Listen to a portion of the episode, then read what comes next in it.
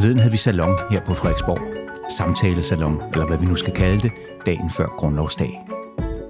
Historikeren Dorte Chakravarti var gæst, og vi fortalte for publikum om danske kvinders lange vej mod demokrati, fra den grundlovgivende rigsforsamling i 1848 til kvinderne endelig kunne stemme ved folketingsvalget i 1918. 70 år tog det, før kvinderne også var med. Holder de her salonger med jævne mellemrum og fortæller om historien ud fra værkerne og genstandene i vores store samling. Og den dag optog vi bagefter den podcast, som kommer nu. Om kvindernes vej til valgret og demokrati. Dorte Chakravarti er min gæst, og her er denne uges portræt fra Frederiksborg med Thor Leifer.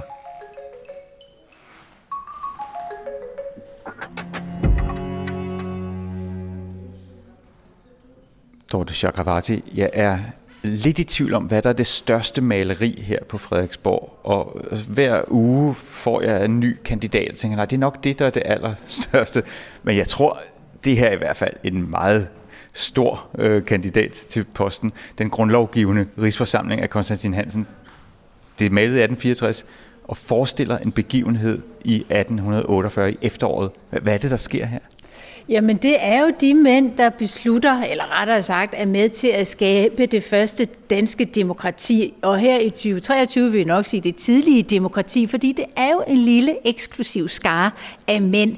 Det er politikere, det er finansfolk, det er videnskabspersoner, det er præster. Det er simpelthen notabiliteterne for det danske samfund og ydermere. Og det gør jo, at vi er nede på en ret lille procentdel af den danske befolkning, er jeg tror, de repræsenterer i sidste ende ved det demokrati, man får der i slutningen af 40'erne, så er vi jo et sted mellem 5 og 10 procent af den danske befolkning, som får lov til at stemme og stille op. Og øh, det er jo fordi, blandt de mange forskellige krav, der er til øh, stemmeretten på det her tidspunkt, der er jo altså det her lille finurlige med, at man skal have fast ejendom, man skal have sin egen ejendom. Og det er der jo rigtig mange, der ikke har. Det er der kvinder, der ikke har, det er der tyne, der ikke har, det er der landarbejdere, der ikke har, der er arbejdere, der ikke har det. I det hele taget største del af befolkningen, de kan ikke stemple ind i det demokrati, som de her magtfulde mænd, de etablerer. Hmm. Historikeren og sociologen René Karpentjow har sågar kaldt den her 1849-grundlov for et værn mod demokratiet. Man fik ligesom givet Øh, en lille lunds, men man sikrede sig, at det ikke blev et reelt demokrati. Og det, det har han sådan set ret i, men man kan også være en lille smule mild over for de her mænd, og så kan man sige, jamen de gjorde jo det bedste, de kunne, og handlede inden for det erfaringsfelt, de har. Og i deres erfaringsfelt, der er der ikke noget, der handler om kvinder og tyne og alle mulige andre mennesker. Dem ser det måske ikke som kvinder, men altså det er jo en trussel mod dem selv.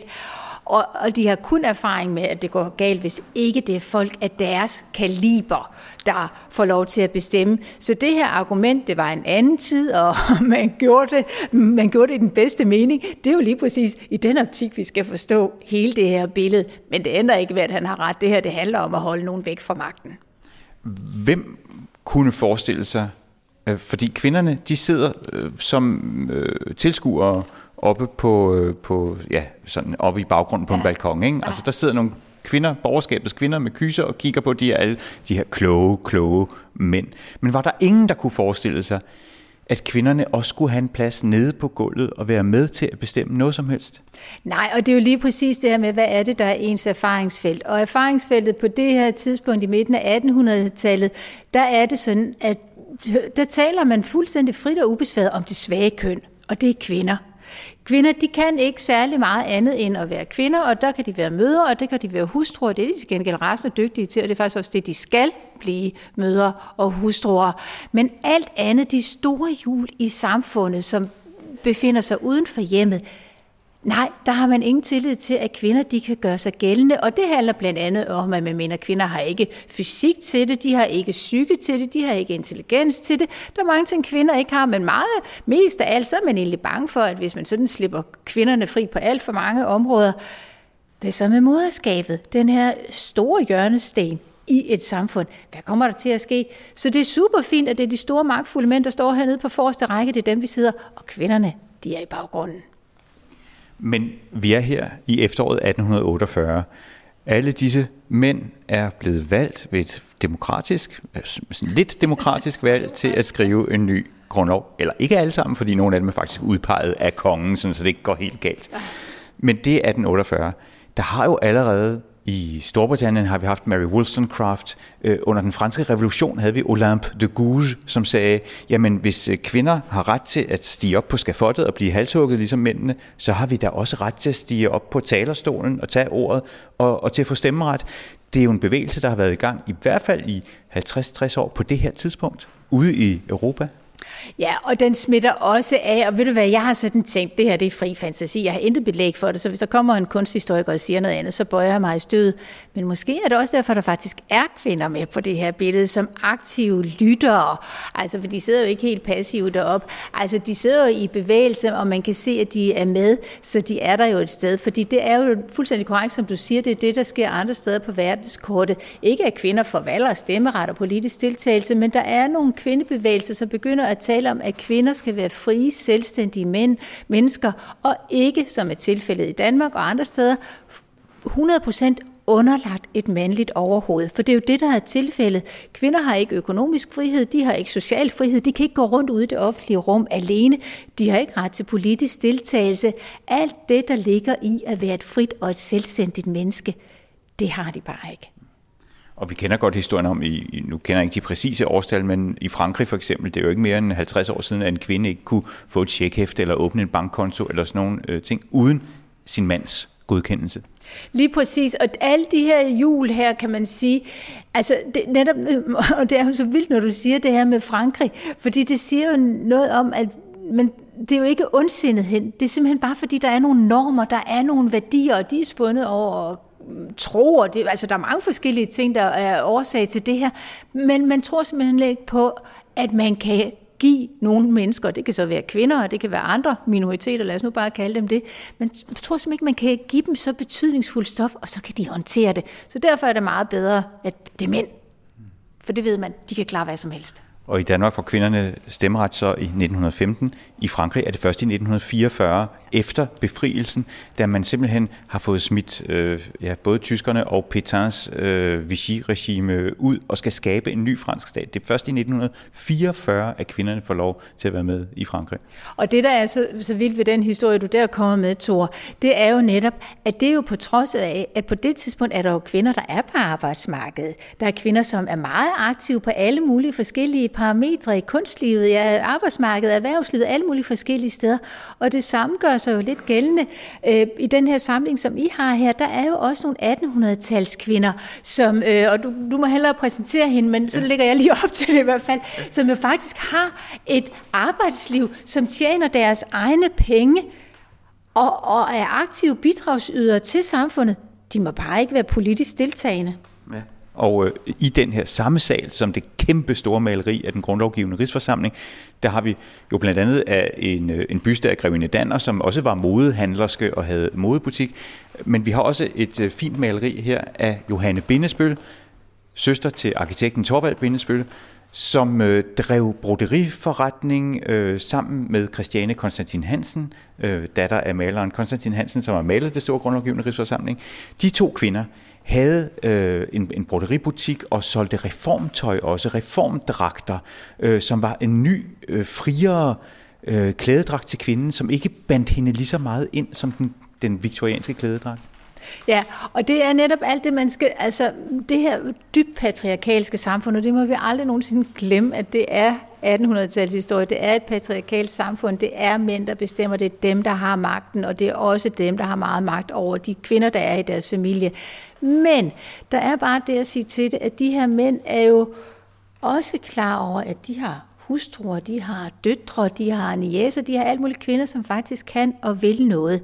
Og det betyder jo også, at det her, det er jo altså ikke et mandediktatur, vi lever i, trods alt. Det er jo et demokrati på en eller anden måde, der er ret stor grad af frihed inden for nogle ret snævre grammer, eller hvordan man nu skal formulere det, men det betyder bare, at nogle af de her kvinder får jo mulighed, øget mulighed for at tage mere og mere uddannelse. Blandt andet kommer kvinder ind på, på får de adgang til øh, universitetet i 1870'erne, øh, og det er jo en kæmpe åbning, og så er der kvinder her som, som bindespil, som etablerer egen virksomhed, og det er ikke fordi, det går rasende godt med den der brodeributik, men altså ikke desto mindre, der er der nogle økonomiske hjul, og der, men der er andre kvinder, som gør det sindssygt godt øh, med at, at drive virksomhed.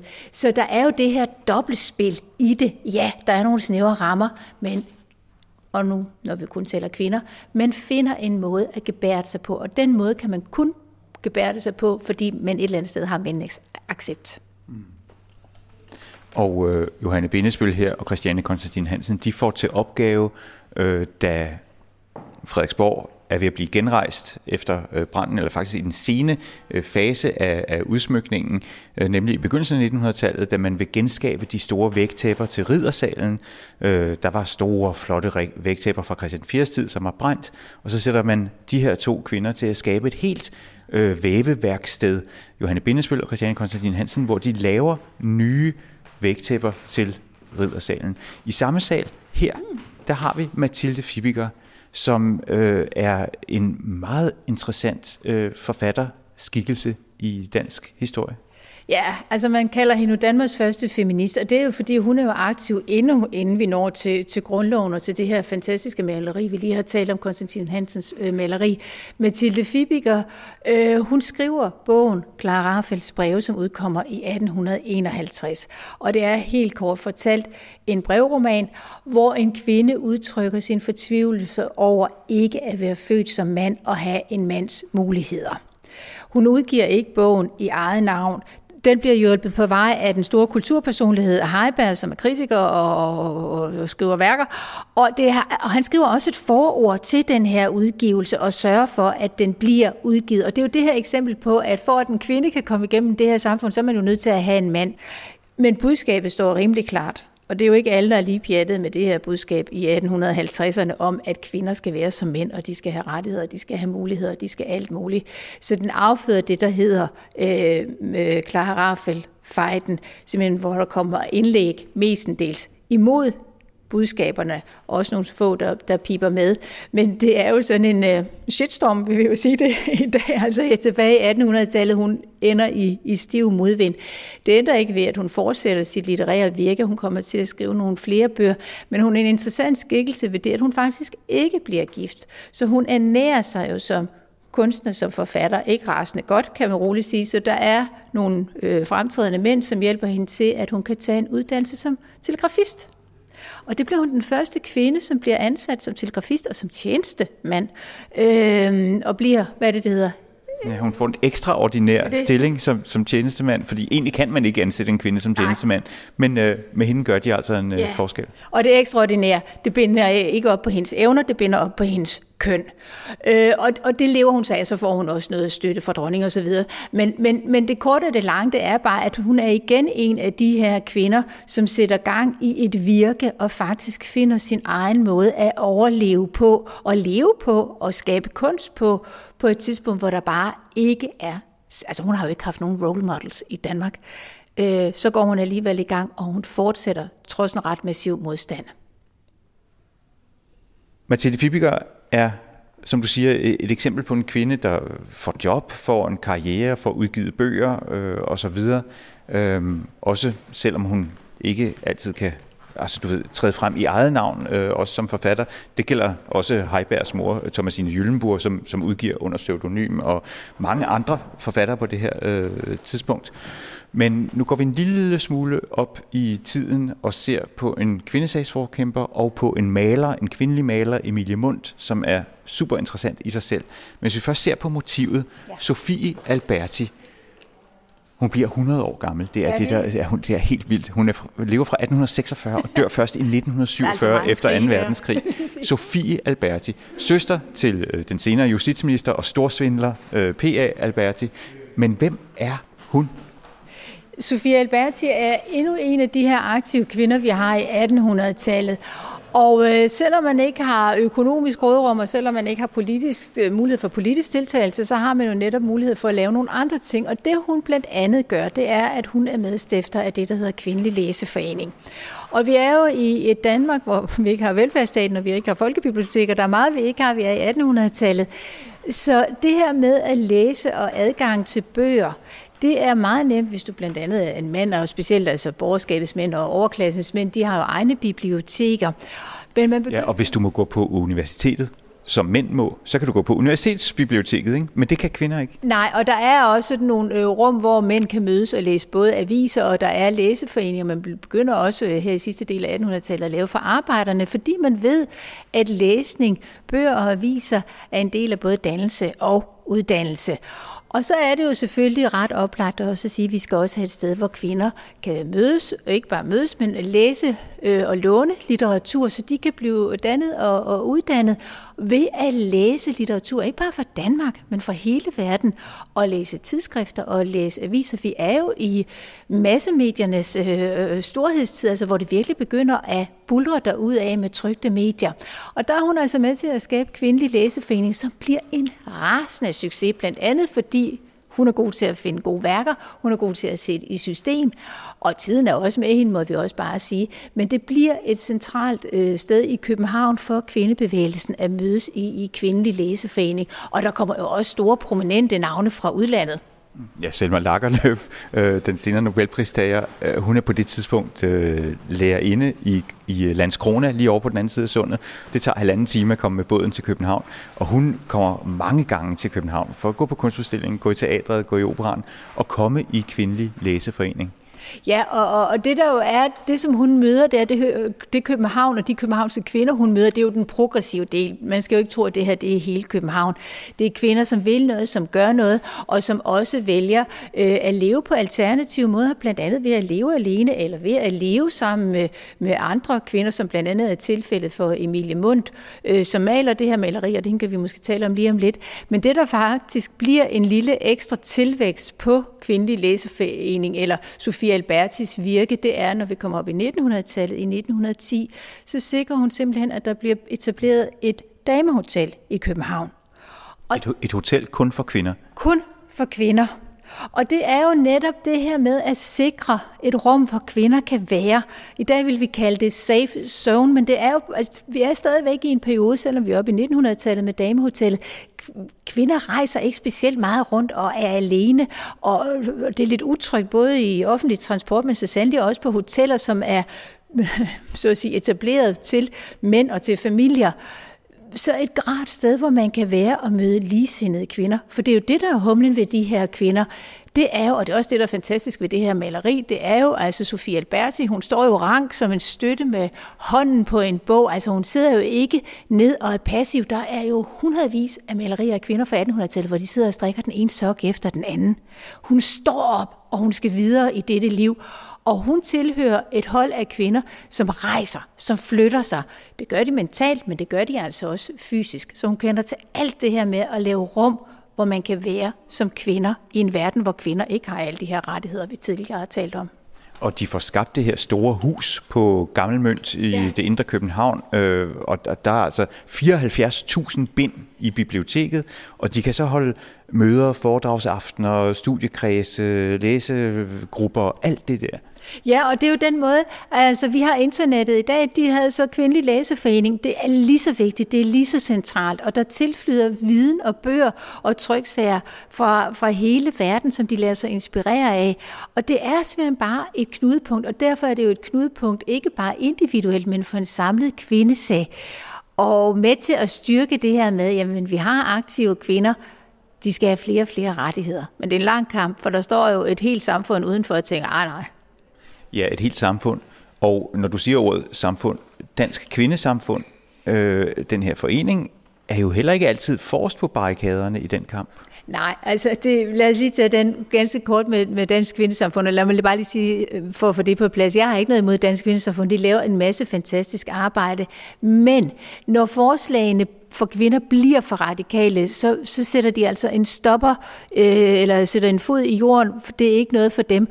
Og det er jo, det er jo borgerskabets kvinder. Og blandt andet så sker det, da mm, der er en kvinde, Elsine Nielsen, som ønsker at komme ind på universitetet og søger om adgang dertil og har brug for noget support.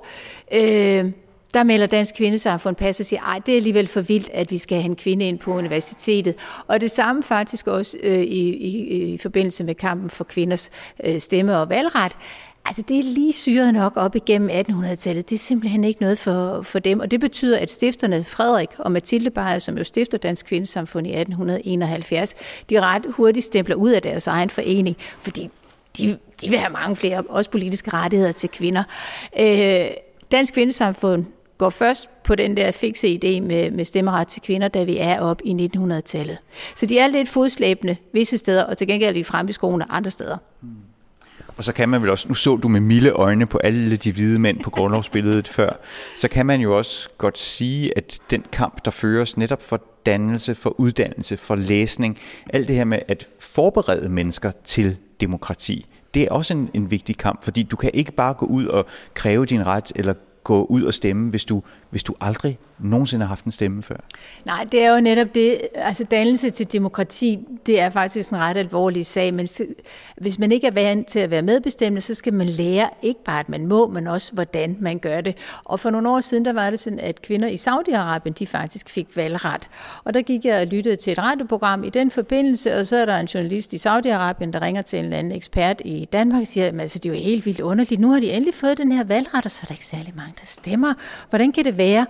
Og der tror jeg bare, at jeg tænkte på, at I skal, I skal ringe til en historiker. Fordi vi kan bare se tilbage på det, der skete i Danmark i 1915. Da kvinder får valgret i 1915, der har været masser af argumenter imod kvinder, men blandt andet har man været virkelig, virkelig bange for, at de her valgurner ville blive løbet over ende. Det bliver de ingenlunde. Og bagefter står man sådan lidt forundret. Jamen nu har jeg jo fået, hvad I ville.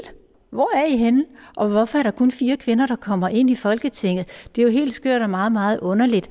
Men svaret på det er jo blandt andet, at kvinder har ikke været vant til det her, at træde op på offentlige talerstole, øh, have værdi som medbestemmer i ikke engang familien, og så sandelig heller ikke i samfundet. Og derfor der går ikke bare kvindeorganisationer, men også nogle politiske partier ud og siger, at vi bliver simpelthen nødt til at lave kurser, vi bliver nødt til at lave pamfletter, vi bliver nødt til at lave undervisning i, hvordan kvinder bliver politisk aktive. Det er altså nogle gange noget, man skal lære. Og så til allersidst, Dorte Chakravarti, vi lovede, vi ville tale om malerinden bag dette maleri, også portrættet. Altså Emilie Mundt som er en super spændende figur. Hun lever sammen med en anden maler, som hedder Marie Lublau. De to øh, bliver uddannet sammen på Kyns malerskole og har endda den frækhed i 1874 at indsende en ansøgning til Kunstakademiet og sige, goddag, vi er kunststuderende, vi vil gerne på Kunstakademiet, velvidende, at det må kvinder ikke. De får afslag begge to, selvfølgelig. Ja, og det er sådan en fantastisk historie, du fortæller det her, Thor, fordi det siger noget om den her kvindeaktivisme. Altså, de sidder ikke bare og liker derhjemme på Facebook, de går virkelig til makronerne i deres kamp for, for at kunne få en position og en plads i uddannelsessystemet og i samfundet. Og det, der er at sige omkring Emilie Mundt og Marie Lublau, det er, at det er jo ikke en tilfælde, at det er Emilie Mundt, som maler det her portræt af Sofie Alberti. Der er rigtig mange kvindelige kunstnere, som maler markante kvinder på det her tidspunkt. Øh, det gør øh, Emilie Munds øh, veninde der, øh, Marie Lublau, så også. Hun maler nogle ret vigtige øh, billeder, blandt andet en lidt en pangdang, kan vi nok kalde det, til det store øh, maleri, jeg har en af den grundlovsgivende forsamling.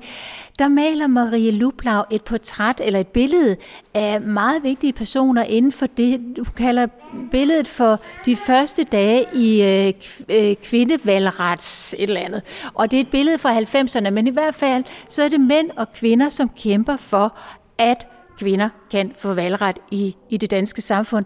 Og det er Marie Lublau, der maler det billede. Og en central person, for nu at lige tage det store slægtstræ, en central person på det billede, det er faktisk Line Lublau, som er præstefru fra Jylland, og som også er en af de her markante øh, kvinderetsforkæmper, og som man nok kan høre, så må der være et slægtskab. Og ja, Line Lublau er mor til Marie Lublau, som jo altså så bor sammen med Emilie Mundt, som maler Sofie Alberti, der hænger her. Og det, der er så fantastisk, synes jeg, ved den her historie, det er, at det er jo kæmpe netværk. De søger sammen, og de løfter i flok. Og noget af det, vi godt kan lide at tale om, det er jo de stærke kvinder og de stærke pionerer, og det var de også.